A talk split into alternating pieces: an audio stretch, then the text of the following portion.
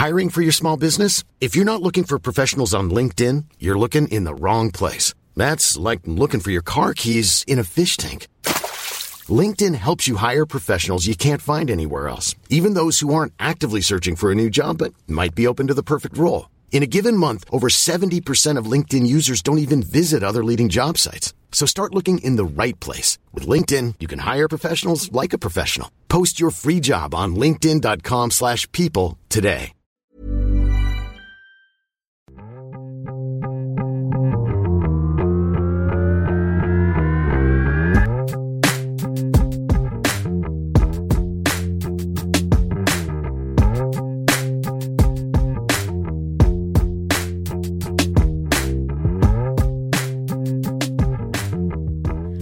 Welcome back to Tita Talks. Nagbabalik muli ang inyong Tita of K-Drama. Charot. okay, so this is the last part of this two-part series of my top 10 K-Dramas as of 2019. So, um, kung hindi nyo pa na-check yung numbers 10 to 6, nasa previous episode ko siya, available na din. So this is going to be the top five. So the top half of the list. So this is going to be from number five down to my number one. So again, as I've mentioned on my previous episode, these K dramas were, of course, napaka bias nito or subjective dahil nga ito ay galing sa aking listahan. Ito ay mga pinili ko ayon sa aking panlasa. Tagalog na Tagalog. Anyway, so yun nga, ang mga pinagbasehan ko dito kung paano ko siya nairang or kung bakit ko siya pinasok sa top 10 ko at all. Um, Siyempre, yung kwento, paano ikwento kung naguluhan ba ako or mabilis ko lang siya naintindihan or nabore ba ako or yun, di ba? Parang kung paano siya inilahad Tagalog na Tagalog talaga si ate.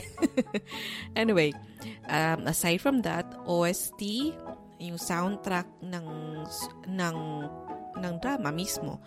Uh, for me, it, it plays a big role. Sabi ko nga sa inyo, maraming mga K-drama ang naisalba ng kanilang mga OST and gusto ko nga gumawa ng list ng ganun pero I'm, I'm not sure. Hindi pa ako decided. And isa din sa mga factors na tinitingnan ko is yung mga technical aspect. Um, although hindi ko siya masyado nagiging problema or hindi rin um, hindi rin siya yung parang nagiging main factor kung bakit ko siya napili kasi kung ganun din lang, eh, may, may marami akong may papasok kasi may mga drama talaga na ang gaganda ng mga shots, ang gaganda ng location, ang costume. 'Di ba Ang dami. Pero, hindi siya yung main factors. Parang sub, sub lang siya. It really is down to um, OST and then story and yung message. Yung message mismo ng yung buong ano, kwento niya. Kung ano yung gusto niya ilahad or i-convey or ipaabot sa ating ng mga audience. Kasi minsan, um, kapag nanonood ka kasi ng mga K-drama, masaya yung manonood ka ng mga very light na talagang yung parang hindi ka mag-iisip. Pero minsan kasi kailangan mo din ng mga K-drama na not only fills your heart or yung hindi ka lang pinapatawa, pinag-iisip ka din. Yung parang binibigyan ka rin ng um, parang ano, nagsishare sa'yo ng wisdom na mapapaisip ka din, check mo din yung mga sarili mo, na parang i-check mo rin kung tama ba yung idea mo sa ganitong topic or tama ba yung ginagawa mo. So anyway, yun yung mga naging basehan ko kung paano ako nag-list nitong top 10 ko. And supposedly, ilalabas ko sana to noong 2019, yung parang year-end special ko habang nakabakasyon ako. Ang problema, ubo ng ubo si ate and kahit ngayon may sipon pa rin ako. Hindi ko alam. Ang hina ko talaga. Tropical girl talaga ako eh. Bakit kasi ako napunta dito sa pagkalamig-lamig na lugar? Anyway, moving on. Just a quick recap on the top 10 list. So again, number 10 ko What's What's Wrong with Secretary Kim? Number 9, Welcome to Waikiki. Number 8, It's Okay, It's Love. Which, nung previous episode ko, sabi ko na, paulit-ulit ko siya sabi, It's okay, that's love. It's okay, it's love. And then Master Son and Dr. Romantic. Now, coming in at number 5. Ang ng energy. Kakakain lang eh. Number 5 is Signal. Okay, so this one is actually a really um, big K-drama. Isa siya sa mga pinakamataas din ng ratings. If I'm not mistaken, pasok siya sa top 10 list of highest rated K-dramas. K-ball K-dramas, I think. Pag nasa wiki kayo or nag-check kayo ng mga ano uh, ratings. If that's important to you, kung nanonood ka based on ratings, this is one of those. And actually, meron siyang Japanese remake eh. Um, 2018, mag, nagkaroon nata siya ng Japanese remake. And so far, wala pang confirmation kung meron talaga ng signal number signal number 2 signal 2 season 2 ang daming nagre-request ng signal 2 kasi yung kwento what the it ended na parang meron siyang itutuloy pa. So, a lot of people are asking kung meron nga talaga siyang si- season 2. But this was in 2016. So, as of now, wala pa rin talagang confirmation. So, if hindi kayo aware, um, so, let me just give you a brief um, story about it. So, basically, this is a crime, uh, police procedure, drama, na may thriller, So, and I think a little bit of romance. Parang may pinupush silang romance doon na hindi din talaga siya nag-work. And although pinupush siya na hindi naman siya nag-work, hindi ko rin naman siya parang hindi naman siya naging turn off. Um, hindi siya naging problema in the sense na okay lang na walang nangyari. Okay lang din na parang, di ba, parang okay lang, nawala na sana. Parang ganon. Anyway, so it's a story about this mysterious walkie-talkie. So may pagka ano din siya, mis ano, parang fiction ganon. So it allows you a detective sa taong 2000 um, communicate with a case profiler sa 2015. So there's like a 15 years gap between the two of them. So parang ang nangyari, tinutulungan ng 2015 ang 2000 det- ang detective sa 2000, sa year 2000, para isolve yung mga case. And actually, it's based on several um, real-life criminal um, incidents in Korea. Kasama na yun. Um, famous siya eh. Yung parang wasong serial murder na marami din namang movie na based doon. Pero I think recently na-solve na siya eh. I'm not so sure, pero parang recently nahuli na yung finally yung killer niya. 2018 ba? Or 2019? Um, na nahuli yung killer dahil sa DNA. So anyway, so ang kwentong to, kung ba, napili ko kasi talaga tong signal kasi kakaiba din siya eh.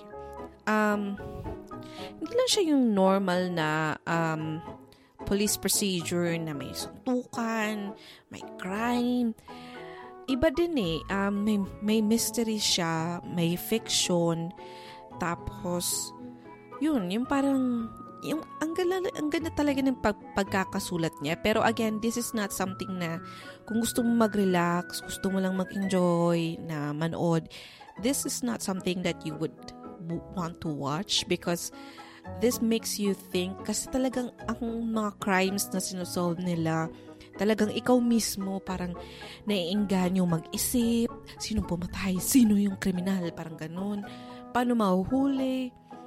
And wala, may, may drama din kasi siya, um, may involved na drama na halos umiyak din ako ng ilang, ilang tissue din ang na, naubos ko sa mga ano, Um, yun nga lang, ang only problem ko talaga dito is yung pinupush sana nila na, ah, hindi naman siya problem. Sinabi ko nga, hindi siya problem. Ah, paano ko ba sabihin sa inyo to? Kasi, sa drama kasing ito, parang, di ba, back and forth sila ng old and present. And um, parang nagiging common sa kanilang dalawa is itong babaeng detective na nandoon sa past at nasa present din. And sa past, parang meron silang love story ng ganun-ganun. Um, hindi nga lang talaga siya masyadong naipush. Siguro, hindi rin naman siya turn off kasi naalala ko naman, kinukompare ko siya sa isa pang K-drama which is crime, ano din, police procedure din. If you know another, um, Oh the Mysterious, kung alam niyo yun. Doon kasi meron siyang pinupush din na romance between um, yung lead actor tsaka doon sa babaeng detective na doon talaga parang naasiwa ako. naasiw, sorry for lack of the better term, pero talagang parang naasiwa ako kasi parang bakit nyo pinipili tapos pinupush pa siya sa mga parang last couple of episodes na lang saka siya pinupush parang okay na kami okay na kami na wala silang interaction na parang silang magkapatid na parang mag ano lang mag yung magka-team lang talaga sila partners hindi na namin kailangan yung mga love angle na yan. Okay na kami. Dito naman kasi sa signal, um, okay din siya na wala. And at the same time, hindi naman siya nakakaasiwa nung medyo pinapakita nila yung love angle between dun sa detective na nasa year 2000 at saka dun nga sa partner niya noon. Anyway, um, OST-wise, wala. Wala akong maalalang soundtrack nito. Hindi rin naman siya ganun ka-important. Um, gaya nga ng sabi ko sa previous episode, eh, may mga K-drama na talagang wala rin naman masyadong role yung OST. Kasi yung dala na siya ng kwento. So parang hindi ka na naghahanap. Yun nga lang, syempre, kung unless pag-usapan natin siya, wala kang, walang magti-trigger na maalala mo siya hindi siya yung katulad na pag nakikinig ka ng mga K-drama songs, pag napakinggan mo tong OST na to, eh, maaalala mo siya. Ito kasi parang, wala, wala masyado. Hindi ko nga siya pinasok sa playlist ko kasi hindi rin naging important yung mga songs. Parang wala silang naging role sa drama. Na parang yung mga um, important moments, important scenes, yung mga nakakaiyak na scene, parang okay, dumaan lang siya. Ganon. Ewan ko kung nagets nyo. Pero, ang ganda kasi din talaga ng pagkakasulat nito. Um, ang nagsulat nito ay si Kim Yun He na writer din ng Kingdom na Netflix series, kung familiar kayo doon. Isa siya sa mga patok din na mga um, drama, uh, Netflix drama ngayon. And isa sa mga paborito ko din, actually. Now, um, pagdating sa technical aspect niya, yung pagkakadirect, kasi nga, this is a kwento, ang konyo, this is a kwento. Ito ay isang kwento nung parang, di ba na parang go back and forth no, sa past and sa present. So, syempre may mga eksena na magka, parang mag-over, hindi naman overlap, parang magba-back and forth yung, yung scenes sa kung paano naapektuhan ng past ang present. May mga ano din ako doon, medyo medyo na naguguluhan ako. So, hindi rin siya ganun kadaling panoorin. Um, medyo talagang kailangan tutok ka. Hindi yung siguro pag alimbawa na, na napalingon ka or may tinignan ka sa cellphone mo or may na-miss ka na mga scenes, medyo maguguluhan ka na sa nangyari. So, hindi rin siya yung ganun ka-smooth na pagkakakwento kasi nga, yung mismong story, yung mismong story requires that yung kwento back and forth sa past and present. Um, although may mga questions din talaga ako kasi parang, yun nga, di ba, change nila yung past. And then parang nagiging cycle siya kasi chine-change yung past so naapektuhan yung future. So pagdating sa future or sa present, i-change mo na naman yung past. So parang, okay, pumutok na po yung utak ko doon pagdating sa part na yun. Kasi talagang, uh, basta panoorin nyo and maganda talaga din siya pero yun nga, kung, kung masyado kayong particular sa mga story, sa takbo ng kwento, medyo maguguluhan kasi nga kayo. Kasi nga, paano mang, ano nang mangyayari? Babaguhin ng babaguhin yung past nung present. Tapos, syempre, pagdating na sa present, babaguhin na naman. Nag- cycle! Hindi ko na alam. Anyway, I'm still hoping na magkaroon ng signal number signal number 2. Ano ba? Parang bagyo. Season 2 ng signal para na rin matuldukan ang tanong ko kung nasaan na si officer, ano mo pala niya? Lee Jae Han? Kung ano man tawag sa kanya. Anyway. So, Um, yeah. So, Signal would definitely be something na isa-suggest ko sa inyo. Kasi nga maganda yung kwento niya. Although, yun nga, hindi siya ganun kadaling panoorin. Hindi siya a relaxing drama kasi or K-drama. Kasi nga thriller siya eh. Procedure crime procedure na may drama and fantasy. So hindi siya yung pang teeny bopper parang so yun. But still, if that's something of your interest, kung mahilig ka din sa mga crime procedure or police procedure na mga thriller, definitely check Signal. Isa sa mga talagang hindi ako nakatigil ng parang isang episode in a day. Kasi parang pinanood ko siya na nag-quit na ako sa K-drama. Sasabi ko na parang, okay, one episode per day, pero hindi ko siya natupad dito. Kasi talagang ang ganda niya And actually, gusto ko sana din ipasok siya. Gusto kong itay siya sa another uh, Mysterious O. Um, oh, The Mysterious. Ano bang title niya? Oh, The Mysterious ata yun eh. Anyway, so it's, um, this one is a 2017 drama. Or, crime procedure din actually siya. May drama na, well, a little bit of drama. More of crime talaga siya. So this is starring Yoon Kyo-sang, um, napakatangkad na lalaki. And yung partner niya dito si Jung Ye-song, tama ba? Which for me, hmm, hindi rin talaga kasi nag-work yung um, chemistry nila. Ah, Doubtful Victory. Yun, oh my gosh. Kalimutan ko. Yun yung title na naalala ko eh. Hindi siya Oh the Mysterious. Doubtful Victory. Anyway, gusto sana siyang itay dito sa signal kasi bilang para halos pareho sila ng parang crime procedure din. Although magkaibang magkaiba yung kwento nila. Itong dalawang to kasi super talagang yung parang halos okay lang mapuyat ako para lang maubos ko na yung mga episode kasi talagang super excited ako na panoorin siya. Yung, yung mga characters din kasi sa ano eh, sa Oh the Mysterious or Doubtful Victory, ang gagaling ng pagkaka-build up ng character. Kaya lang, hindi ko siya ipinasok na sa top 10 ko kasi nga, yun nga, nagka, medyo may conflict ako dun sa pinupush na romance between dun sa dalawang ano.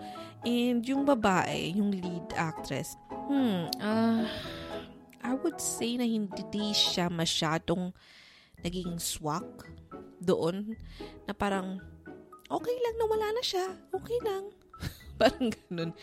Anyway, um, siguro kasi si, naghahanap lang ako ng medyo badass din na parang kasi napaka maka-testosterone.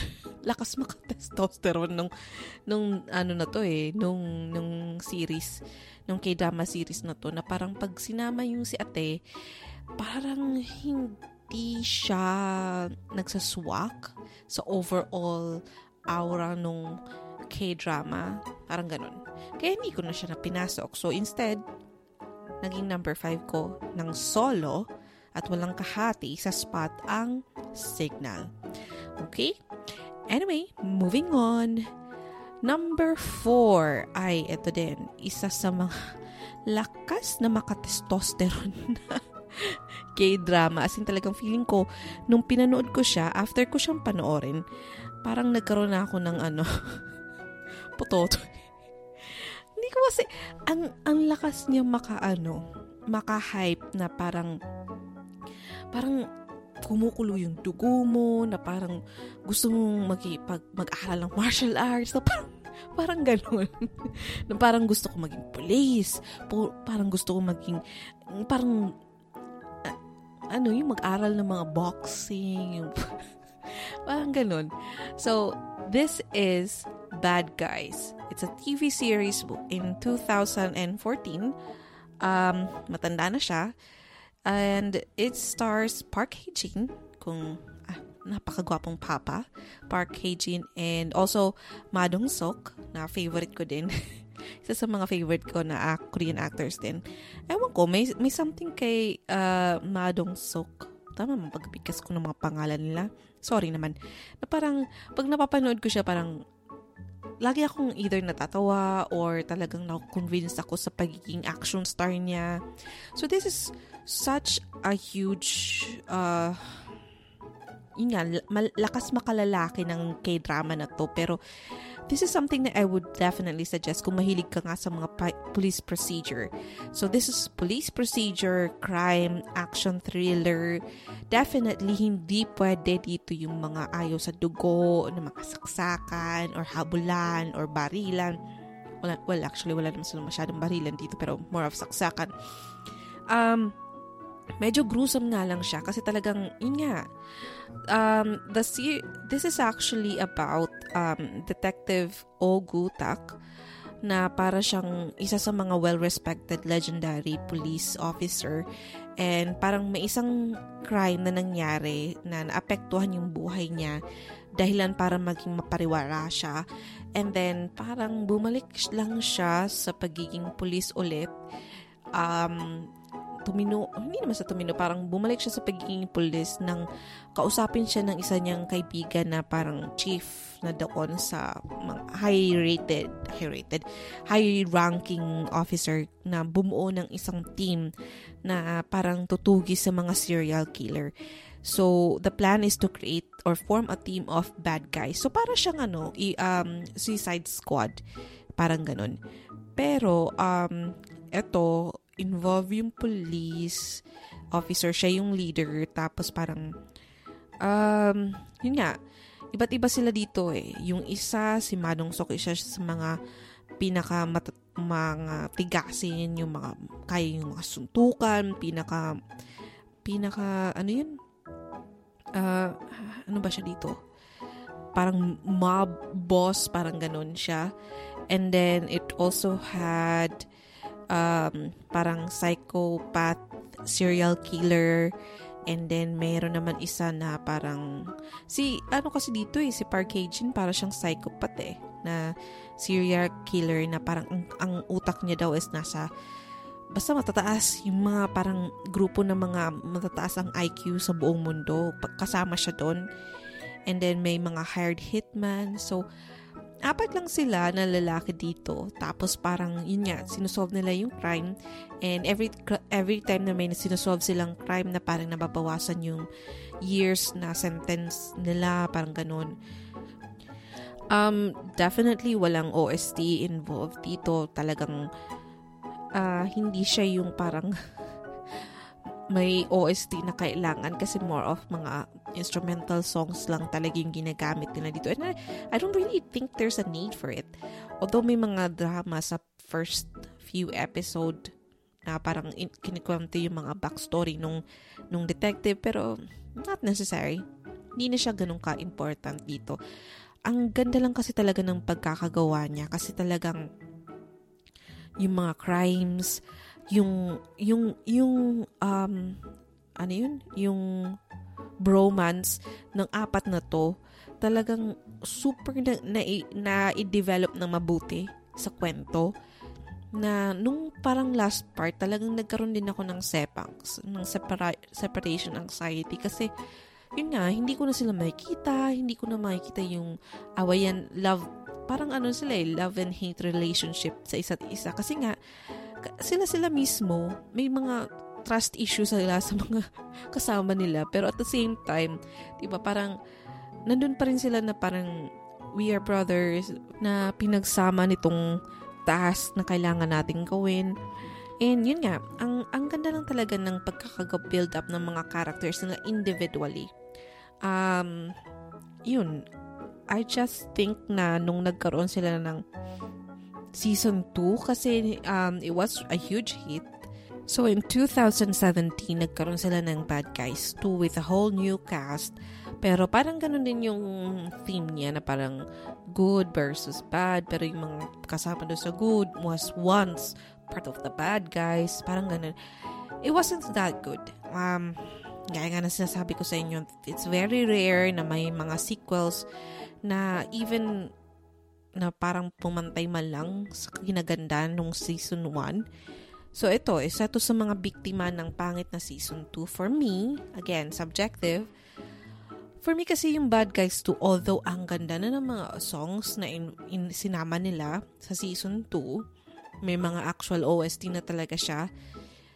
Um, the problem is that yung season 2 wasn't really that well written. Um, yung characters na develop nila was more problematic. Um, yung parang hindi siya yung may mga characters kasi sila na ginawa doon na in-involved sa story na parang yung build up nila is that um, nagkukos lang siya ng heartbreak. Heartbreak, parang ganun, na parang nasaktan ka lang, hindi ka natuwa sa ginawa nilang character na hindi mo nakita yung parang uh, bromance nung season 1 characters sa season 2 and at the same time medyo problematic nga talaga yung mga characters nila doon na parang lahat may flaws na parang hindi mo makakitaan na sila yung parang kakailanganin mo talaga to, to improve the society. And anyway ang hirap i-explain. Basta parang hindi ko siya talaga nagustuhan yung mga yung yung story and the characters na ginawa nila sa season 2. So, if ever na manonood kayo, na naghahanap kayo ng mga crime procedure, na talagang action kung action, saksakan kung saksakan, habulan, crimes, ak- yun nga, season 1 ng Bad Guys definitely is a must watch. Talagang, andyan yung, ano eh, andyan yung mix ng romance, ng thriller, ng crime, yan. Definitely watch it ah, nakakamiss din to eh. Sabi ko sa inyo, pagkatapos ko talaga manood ng Bad Guys season 2, uh, ah, season 1, feeling ko talaga nagkaroon ako ng patotoy. Ang lakas makalalaki. Ang lakas. Pero, isa siya sa mga favorite ko. Kaya nga, number 4, Bad Guys. Now, number 3. Malapit na tayo. Number 3 is a 2017 K-drama na talaga namang hanggang ngayon parang may separation anxiety na naman pa rin ako. May marami akong ganyan. Pero, isa ito sa mga nahirapan din ako makamove on. Kasi mga K-drama, isa sa mga nagiging puhunan nila sa mga kanilang kwento is yung parang ina-attach ka nila sa mga characters sa isang neighborhood, sa isang lugar, sa isang opisina, na parang ikaw mismo parte ng samahan na yun. So, syempre, kapag masyadong masaya, parang napaka um, warm ng samahan nyo, nahihirapan ka mag-let go eh. So, isa siya sa, mag- na, sa mga K-drams na talagang nahirapan ako mag-let go. And anong taon na, F, 2017 pa to. So, napanood ko din siya ata mga 2017 to early 2018. So, tapos na siya bago ko siya na panood. Um, isa siya sa mga masasabi kong every time na napapakinggan ko yung OST niya, yung kahit isa sa mga songs ng ng soundtrack niya, talagang lagi akong oh, okay, this is my favorite. This is the drama. So, coming in at number three is Prison Playbook. Yan, 2008 17 to 2018 ata to eh. Or tama ba? Parang ganun. Basta parang napanood ko na ata siya 2018 nung matapos ko na siya. So, this is one of those na highest rated din. So basically, it's it started with a drama showing um, this baseball player. So apparently, baseball is one of those na talagang famous na sports pag sa Korea. Kung sa atin sa Philippines, it's basketball. Always basketball or boxing, di ba? Pero more of ba- basketball talaga eh. Basketball nation tayo eh.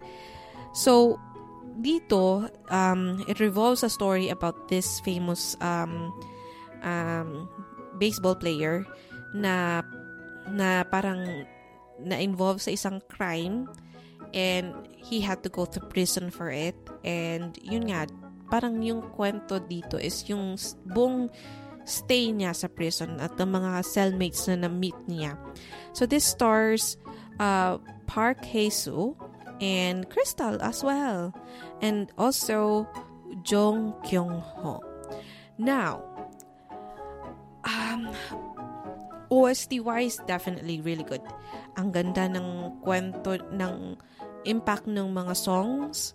Um, f- one of my favorites sa songs niya dito is yung yung Bravo My Life na kinanta ni Eric Nam. So, Eric Nam is actually one of my favorite as well na OST singers pagdating sa mga lalaki. And yung Bravo My Life, kahit nung pin- binasa ko yung English translation niya, talagang nararam actually even before ko binasa yung English translation niya, ramdam na ramdam ko na yun eh, yung impact niya, yung yung parang ang ganda ng ng kanta na kahit ako na parang kinakanta na siya nung last episode, naiiyak ako talaga. As in, talagang may impact siyang ganun eh. Kahit hindi ko naiintindihan yung lyrics. What more, nung pinasa ko na yung mismong English translation niya and kung uh, bakit, yung parang, yun yung title niya, kung ano yung topic ng song, ah, talagang sabi ko, oh, this is really a perfect song for this drama. And there's actually a lot more. Um, meron din siya dito ng song na The Door ni Mino tsaka ni Zico. Uh, si Mino ng ano, ng uh, Winner, yun. And a lot more actually. Now, I have to be honest, nung nagsisimula pa lang siya and I saw na yung partner ni Park Hae-so dito is Crystal na well, in reality, talagang may age gap silang dalawa. Even doon sa mismong story, may age gap sila. Parang sabi ko, oh my gosh, would this work out? Baka ma, oh, the mysterious na naman ako na parang may irita lang ako sa love story na pinupush nila. Kasi alam ko naman na this is more of a black comedy um, K-drama type of series na pag, pinag-uusapan nila dito yung, yung mismong buhay sa, pris, sa prison. So, di ba, there's really not much room for a love story kasi nga ang focus is yung um, buhay sa kulungan. So, akala ko na hindi siya talaga mag-work with Crystal kasi yun nga, age gap, wala masyadong chemistry niya. Nung una na pinakita yung parang um, parang mga ano yung trailer, parang sabi ko, ah, would this work? But, surprisingly, yung story, yung character ni Park Hae-so dito, oh my gosh. It was so well written na parang si character niya mismo ang nag parang nagpaganda sa kwento, sa love story nila ni Crystal. Um, there's so much black comedy kasi to eh. So talagang maraming nakakatawa yung yung yun nga yung pagkaka-develop ng character ni Park Hae-so dito as Kim Jae-hyuk um ang ganda ang ang galing. Very well written. Um I also thought na magkakaroon sila ng issue pagdating dun sa other lead character or second lead character for me na si Jong Kyung Ho which is um, yung character niya si Lee Jun Ho is parang prison guard. Best friend niya noong high school. Tapos parang they drifted away and then tapos napunta siya sa parang pagiging cell guard or ano mo tawag dun? Mga prison guard. So, akala ko magkakaroon ng parang skin, uh, skin, yung parang screen, um, screen time issue, parang ganon. Yung parang, mag-aagawan ng spotlight yung dalawa. Kasi nga, ang binibuild up nila is parang silang dalawa mismo ang parang bida dito. Is, uh, it's, a, it's a story about their friendship and yung parang struggle nila to reconnect, parang ganun. Um, yun nga, akala ko magkakaroon ng issue but it actually was really well written na hindi ko naging issue na parang, oh, wala masyadong time yung isa, ay, hindi masyadong tinutukan yung kwento ng isa, or nakalimutan na to na bida, na parang, di ba? Parang hindi It was well written. Although, naging issue ko dito is yung love story ni Lee Jun Ho, yung parang love line niya. Um, eh, it wasn't really that good. Uh, it was okay. Hindi siya yung kadiri, hindi siya nakakasiwa, hindi siya Nakakaasiwa talaga. Hindi siya yung um, hindi rin siya yung parang sana o wala na lang. Parang okay na ako na wala. Parang it was good. It was okay. It definitely is not the best. Siyempre, hindi siya yung parang kasing pantay nung na number nung main character dito na si uh, Kim Jae-hyuk. Pero, in, in, rin, it's, it was a nice breather nung medyo going south na naman yung love story ni nung main character at ni Crystal. Nung going south sila, merong breather na parang, ah, ito naman, medyo maayos naman yung love story nila. So, that's actually important kasi nga, sabi ko sa inyo, ang love story ng mga K-dramas, kailangan kung meron kang second line, dapat maganda din ang pagkaka-build up para meron pa rin kakapitan, may ikasasaya pa rin ng puso yung puso ng mga viewers mo kapag meron ng problema yung main characters mo, di ba? Hindi pwedeng magkasabay silang may problema, hindi pwedeng magkasabay silang problemado sa mga love life nila. Very rare na mag-work pag ganun. Um, ano, talagang napakaganda ng pagkakasulat mo, pero yun nga, hindi siya yung hindi siya yung always na parang mag-work. So anyway, yun, um, yung mga characters niya dito, yung mga iba pang mga cellmates, ang gaganda din ng pagkaka-build up ng characters. Ah, si Draghi. Oh. Alam mo sa lahat talaga ng mga naging characters sa um, K-drama, um, itong si Draghi, hindi ko alam kung Draghi talaga yung translation niya, pero kasi pinanood ko siya sa Netflix, um, Draghi yung parang translation ng name niya siya talaga yung parang winasak-wasak yung puso ko. Na parang siya yung character na talagang iniyakan ko na parang hanggang ngayon hindi pa rin ako makamove on kung bakit nangyari yun sa kanya. Pero napaka-realistic kasi talaga din nung, nung pagkakagawa sa character niya kasi uh, para siyang drug user, repeat drug user na meron ding conflict sa family niya. Um, yung mama niya, alpha female, pero alam, deep inside, mahal na mahal yung anak niya, na parang, ah, basta, nakakaiyak talaga. Uh, hanggang ngayon, actually, na, every time na naalala ko ang prison playbook, hindi ko pwedeng hindi maisip na ma-meet ko na naman ma- na si Draghi, eh, yun nga, yun yung naging ending ng kwento ng buhay niya or ng character niya doon sa ano, sa story. Ah, nakakaiyak. As in, hanggang ngayon. Anyway, all the other characters are actually really good pagdating sa, yun nga, backstory, yung mismong, um, parang combination nilang lahat.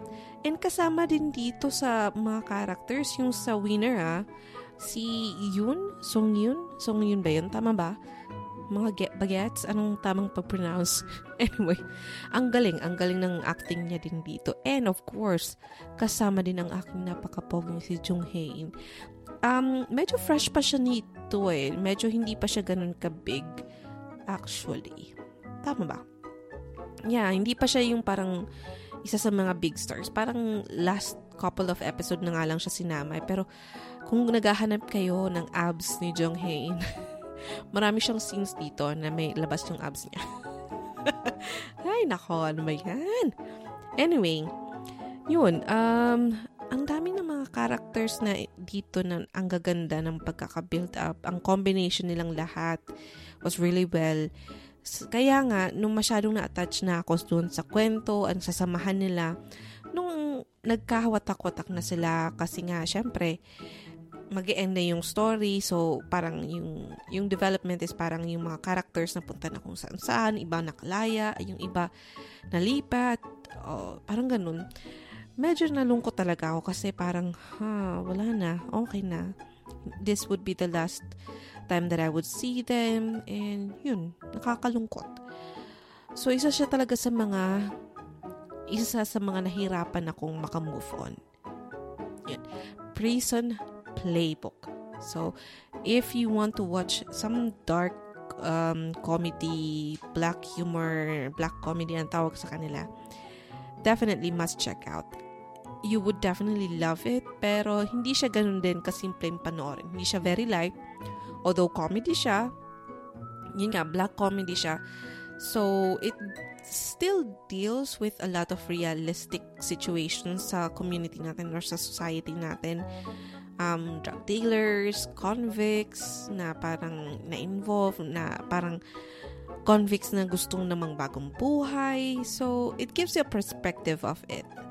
And yun nga, it's it's totally different din na hindi siya yung parang chebol na mga love story. So, kakaiba din siya. So, that's why I, I decided to add it to this list ng top 10 ko, K-dramas. Now, moving on to number 2.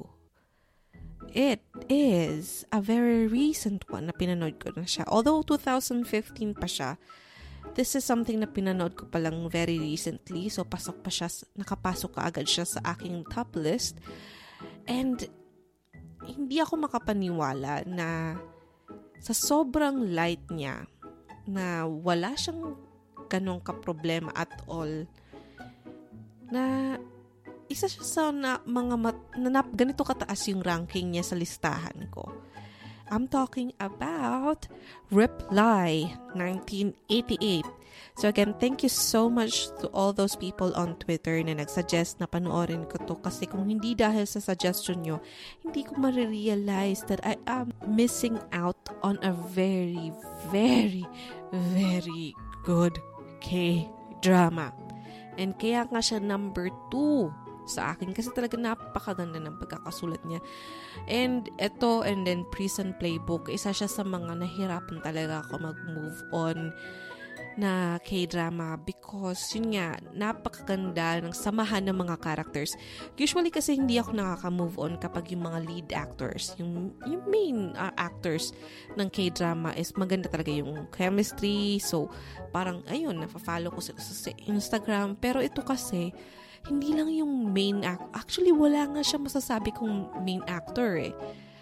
Um, parang almost parang magkakapantay sila ng ng importance sa drama. It's just that ang ang ang ganda ng samahan nila. Ang ganda nung chemistry, yung characters, yung build-up ng mga characters. Nung una talaga, akala ko hindi ko siya gugustuhin. Kasi nga, natatakot ako panoorin siya dahil akala ko magkakaroon ako ng huge cultural, yung culture difference, cultural, culture difference because yun nga, sabi ko nga nung sa previous episode ko na parang diniscuss ko in full itong Reply 1988. Akala ko kasi yung parang ang mangyari, hindi ko hindi ako makaka-relate kasi nga magkaiba eh.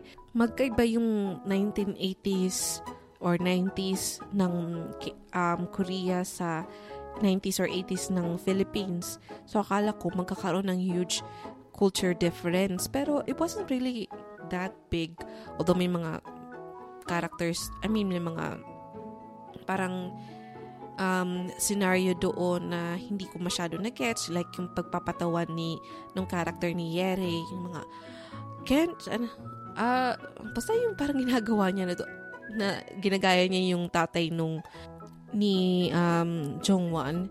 Diba? Yung parang yung pagpapatawan na yun. Pero medyo hindi ko nag-gets kasi nga, yun nga, based on yun sa mga um, actors or comedy commercial kung ano man yun dun, nung panahon nila. But anyway, other than that, hindi siya naging malaking factor kasi nga yung more of the story nung samahan nung neighborhood. So, yun, medyo nahirapan talaga ako mag-move on in the sense na ang ganda ng pagkaka-build up ng mga characters na wini-wish ko tuloy na sana, yun nga, meron pa ng continuation, mas mahaba pa. Kasi very light siya eh. It's something na talagang pwede mong panoorin na hindi ka masyadong nag-iisip. May, may drama sila and it tackles a lot on realistic things. Like relationship ng family na may mga bunso, may middle child, may panganay, and yung family na namumuhay yung mga anak na na wala na yung tatay or nanay, yung mga um, byudo and byuda, and ano pa ba? Yun nga, yun, sa sobrang napaka-realistic ng, ng theme niya, napakadali mo maintindihan yung kwento. Na hindi siya yung, hindi siya yung napapaisip nga ka na parang, meron ba talaga nangyaring ganito? Ganito ba ka, hindi siya yung parang involved ka na mahirap tapos biglang nakamit ka ng table at yung table na yun may, may in love sa'yo, di ba? Na parang may nangyari mang ganon or hindi siya yung kambal na pinaghiwalay na hindi alam na nag-exist yung isa't isa, di ba? Na parang wow, pang drama talaga yung nangyayari sa buhay nila. Ito talaga normal. Normal lang na pagkakaano um, anak na hindi masyado nabibigyan ng atensyon ng pamilya, naglaya, sa parang ganun. Napaka, ano niya, simple. Sa sobrang simple niya, ang ganda. And normally, hindi ka ganito ka, hindi ganito ka galing ang pagkakakwento ng mga k-drama kung ganito ka simple lang. Kasi pag simple masyado yung kwento na masyado talagang realistic na wala masyadong drama, conflict, or anything, nagiging boring eh. Pero ito hindi eh. Basta yung, yung mix ng comedy, ng a little bit of drama, romance, ah, was so perfect. Kaya talaga nahirapan ako. And again, yung mga characters, yung character build-up, yung mga characters nila, hindi lang sila nag-stick sa na-build yung characters ng mga bagets na tumatahak, parang dinadaanan yung mga first love nila, yung mga yun yun, yung mga parang friendship, parang ganun. Hindi lang sila yung naging focus dito. Yung mga matatanda, yung mga parents, yung mga ajusi and ajuma ng, ng kwentong to, kapantay nila eh. Kapantay nila at hindi sila yung parang panggulo lang na i-skip mo. Hindi eh. Meron din silang sariling kwento, meron din silang sariling samahan na talagang papanoorin mo din eh. Gusto mo rin malaman kung paano nila mariresolve yung conflict, kung may romance ba sa mga ganito, yung friendship ng mga mag, magtitita, yung mga titas of Korea. diba? Parang sila-sila mismo, parang walang na left out eh. Kung meron man na left out yung bunsong kapatid ni Sonwo. yun yun. Kasi nga, wala siya masyadong ginagawa kung di magtatalon. Pero joke lang. Jinjoya, I miss you. Anyway, yun. That's why for me, napakataas talaga ng tinalon nitong Reply 1988. Tinalo niya yung mga old favorites ko kasi talagang hanggang ngayon naiiyak pa rin ako pag napapakinggan ko yung makakanta sa ano sa sa OST niya. Ang ganda. Ang ganda ng OST in fairness no. It's a mix of old songs and new songs, um revival and wala, ang ganda lang talaga. Um yung favorite ko dito would be yung um, sangmudong, sangmudong ba yun? Yung parang may, may parang harmonica sa first part. Pag napapakinggan ko yung parang, ah, ito na naman, ah, naiiyak na naman ako. Until now, naiiyak pa rin ako kasi talagang ang hirap mag-let go. And wala siyang masyadong drama ha. Walang namatay, walang nagkasakit, walang na, walang naghirap. Wala siyang ganun eh. Wala siyang pang drama na paghihirap, di ba? Wala siyang masyadong conflict. Pero nung naghiwa-hiwalay sila, nung very last part, sorry, spoiler again, naman nung parang naghiwa-hiwalay sila, yun yung parang naging katumbas ng may namatay na character.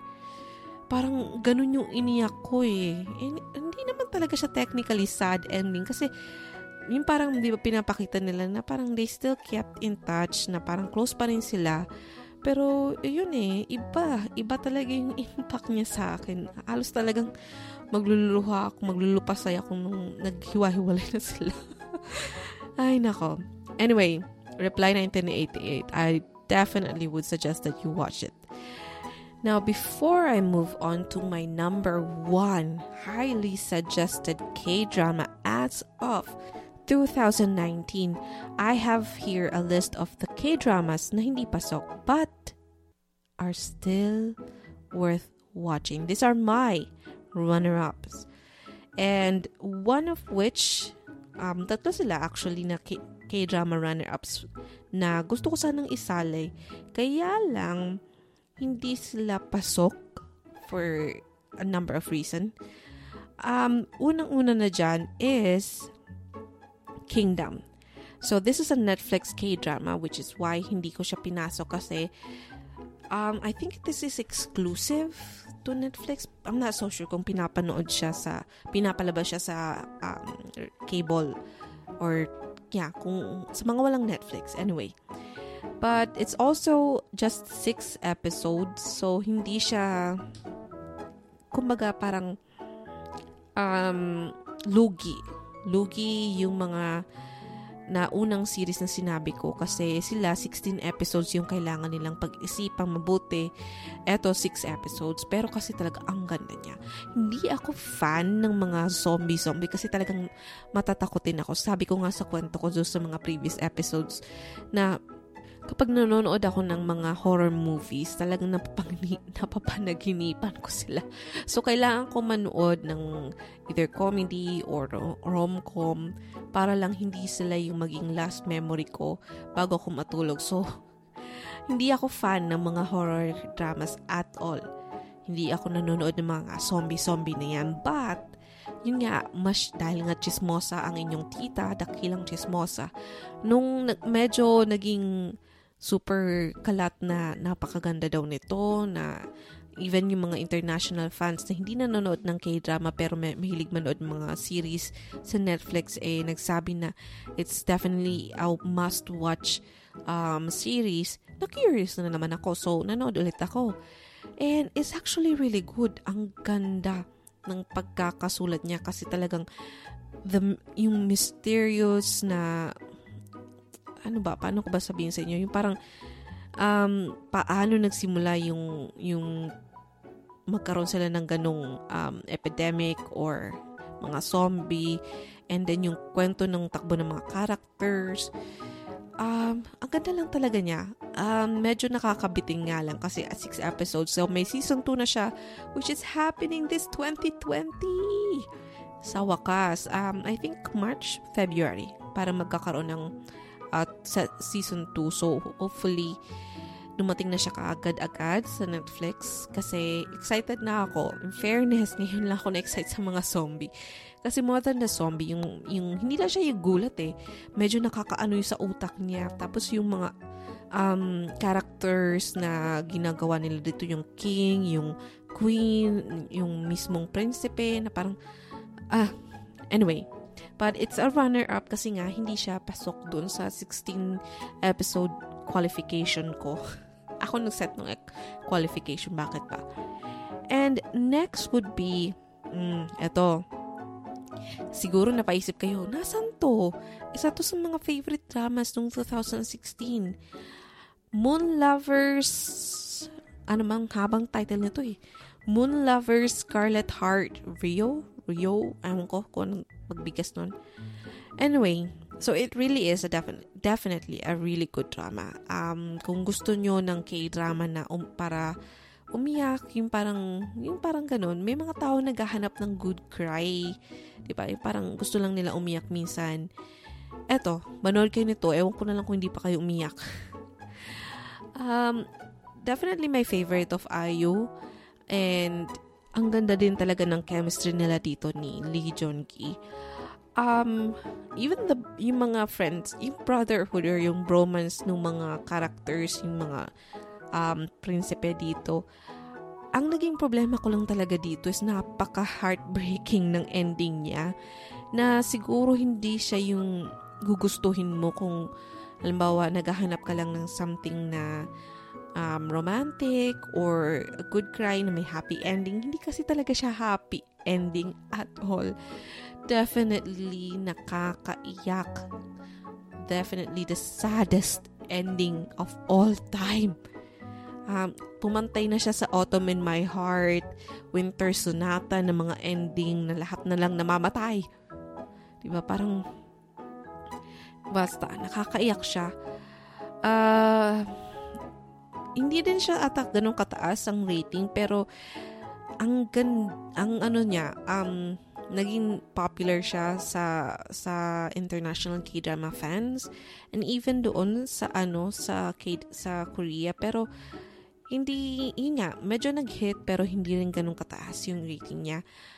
Um, hindi ko lang siya talaga naipasok. Maganda din pagkakasulat niya. Maganda din yung kwento niya. Historical I love historical And may fantasy, may romance, may a little bit of comedy. Yun nga lang talaga, yung walang yung ending na yan.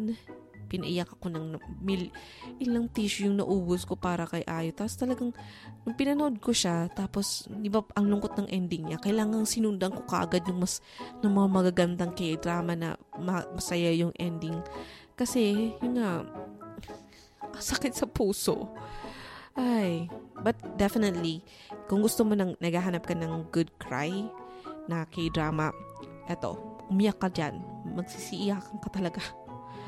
Anyway, um, the last of the runner-ups na hindi ko sinama, supposedly, kung ginawa ko to nung 2017, 2018, baka nakapasok siya sa top, even sa top 5, top 5, oh yeah, top 5, kasi ang ganda din. Ang ganda ng pagkakasulat, characters, yung equal spotlight na binibigay sa mga characters, ang ganda. Descendants of the Sun. Yes. Di ba? Parang, nasan yun? It's a good, it's one of the best of 2016. However, dahil nga alam naman natin kung ano nangyari sa ate at sa kay kuya mo, nung 2019, talagang nalungkot. Nalungkot ako and hindi ako maka-move on. Kasi nga napakaganda ng chemistry nila ni Song Ye Kyo at Song Joong Ki. So, yun nga, sabi ko nga sa inyo, isa sa mga basihan kung talagang naging maganda yung chemistry ng mga lead actors is kung meron silang dating rumors. So, nung 2016, nung pinalabas siya, nag sobrang ganda talaga ng chemistry ng dalawa na nagkaroon sila ng mga dating rumors. So 2016, 2017 masyadong tinitry pa ng dalawa and then eventually boom, nagpakasal sila. And uh, yun, nagiwalay din. So, kaya hindi ko na siya pinasok sa top 10 ko kasi ngayon kapag pinapanood ko na siya, nag-iiwan na siya ng sakit. yung, yung parang may bitter taste na siya kasi this is ito dapat eh. Ito yung dapat na nangyari sa kanila. Yung dapat nagkaharutan sila, dapat naglalambingan sila, pero wala, wala, wala nangyari. Naiiyak lang ako.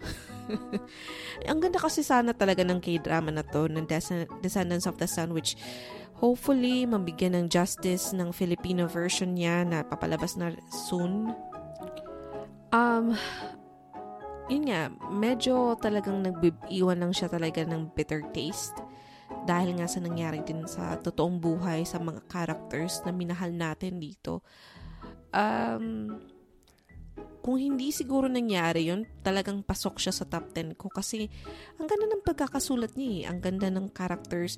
Nabigyan sila ng equal chance on the spotlight na although bida talaga dito is yung song-song couples, yung mismong mga other characters niya, like yung nga, yung second, um, ano to? Second, second love line, second leads, na sina Jingo and then Kim Jae-won, which is First Lieutenant Yeon Mong Myung-ju, and then si Wolf.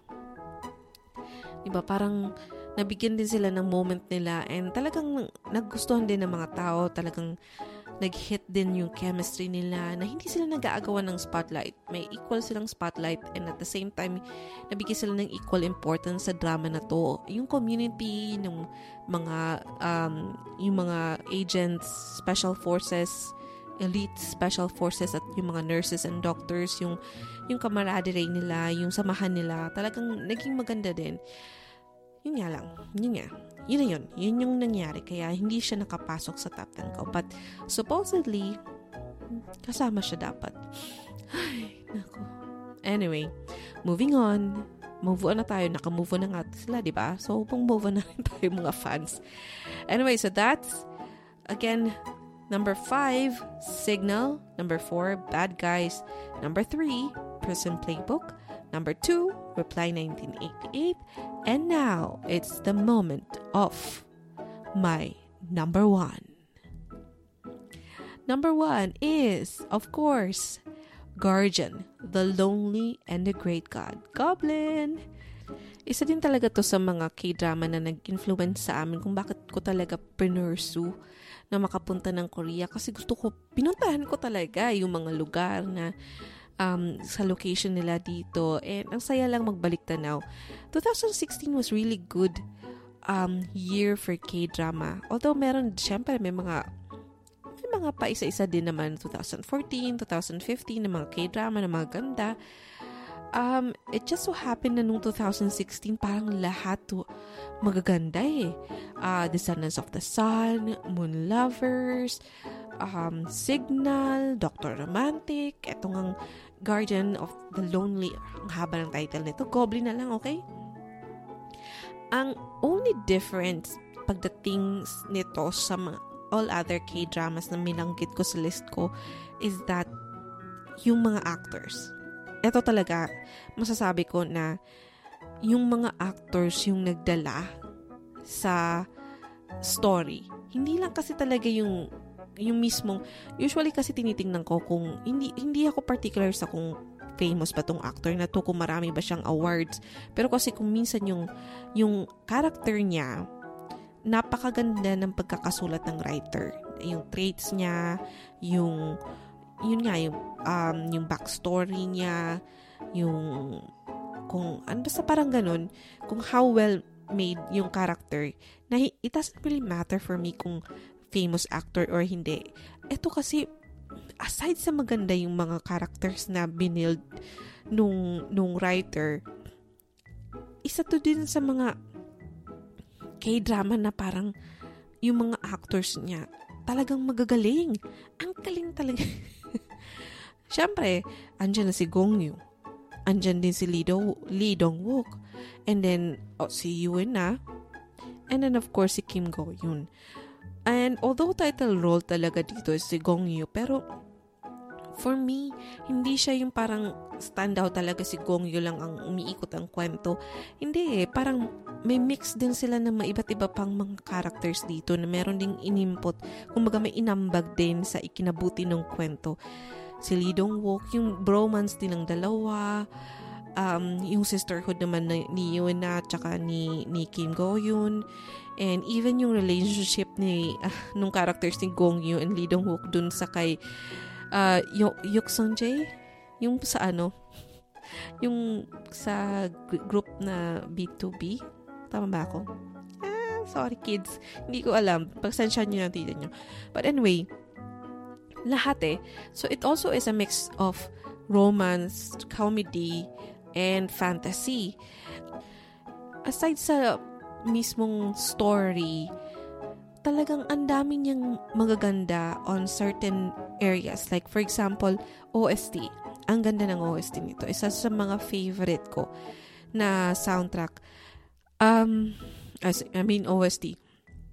Kasi yung OST niya, hindi lang siya yung bop, hindi lang siya yung um, mellow na song or romantic song na 'di ba? Parang meron siya nung parang operatic. 'Di ba? Yung si Hazy, Haze Hindi ko alam kung paano pagbigas ng pangalan niya. Hazy, Haze. Pahala na kayo kung ano man. Anyway, and then Mama Mo, and then may kanta din dito si uh, Roy Kim. Hmm. Urban Zakapa, uh, si Ailey, uh, sino ba ba?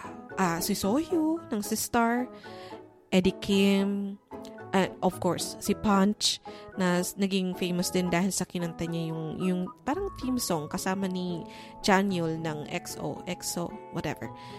'Di ba Parang ang ganda, ang ganda ng mga songs na kasama dito na wala kang, actually wala akong tinapon. Kasi normally pag may pinapakinggan ako na OST, tapos i-add ko siya dun sa parang Korean K-drama OST dump ko na, um, na playlist sa Spotify.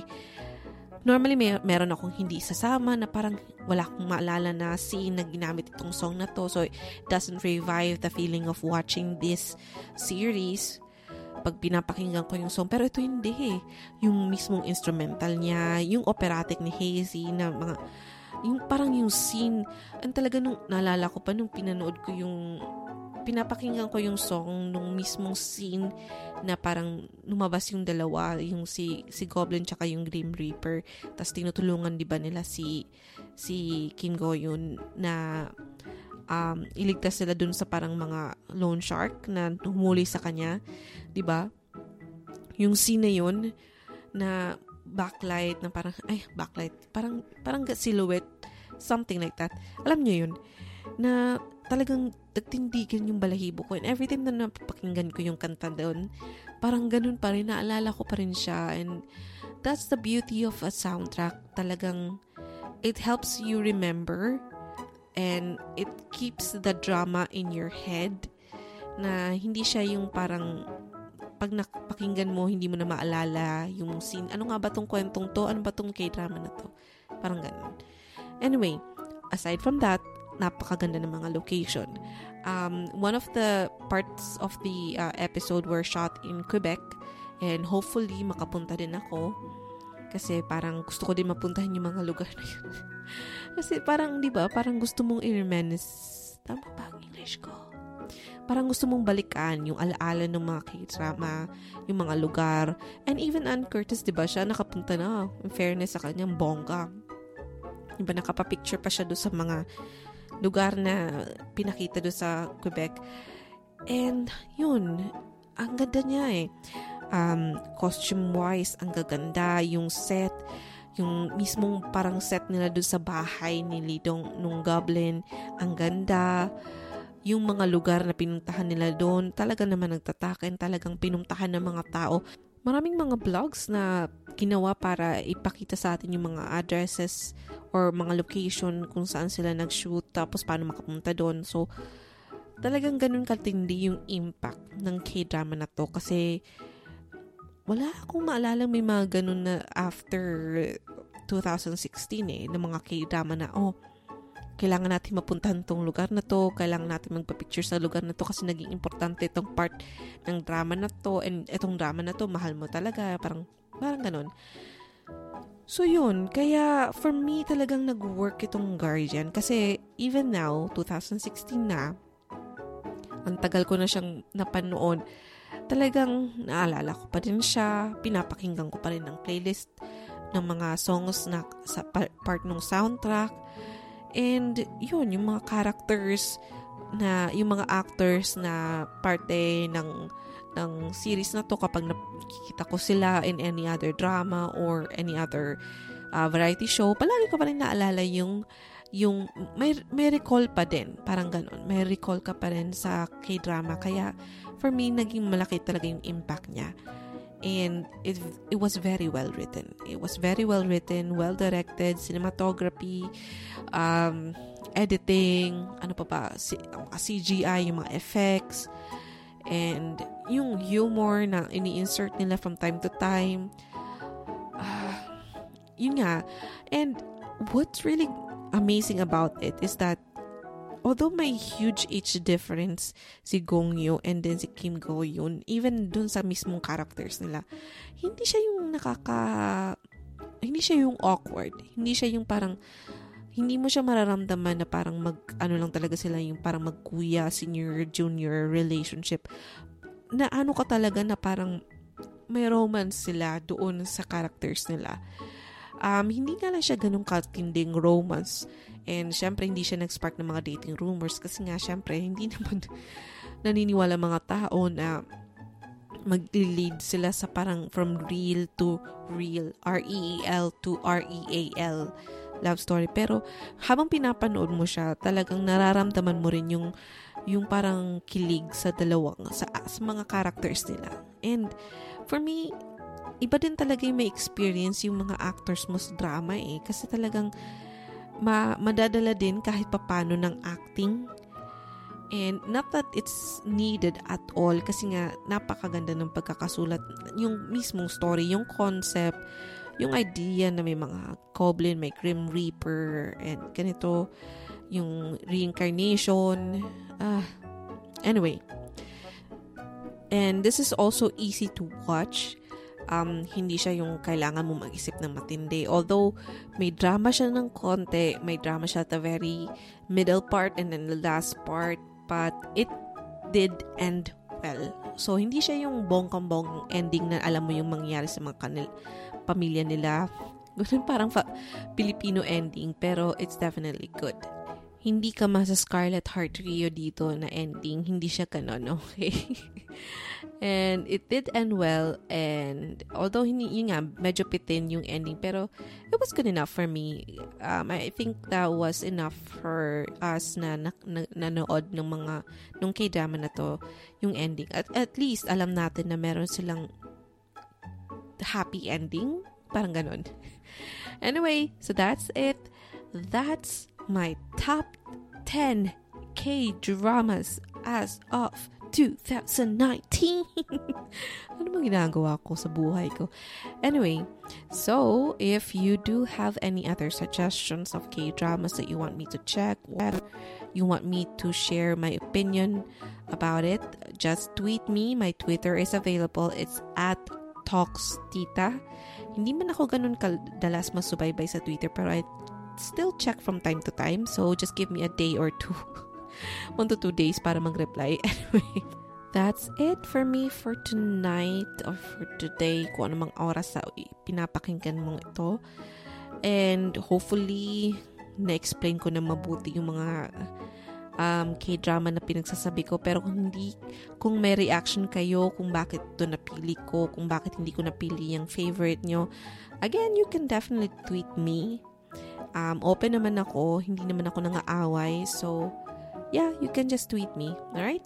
Good night, kids. Love you, Bruno Mars.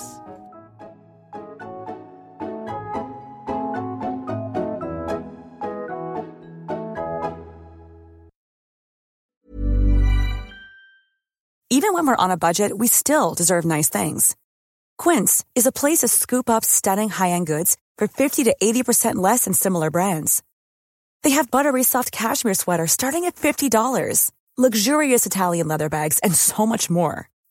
Plus, Quince only works with factories that use safe, ethical, and responsible manufacturing. Get the high-end goods you'll love without the high price tag with Quince. Go to quince.com slash style for free shipping and 365-day returns.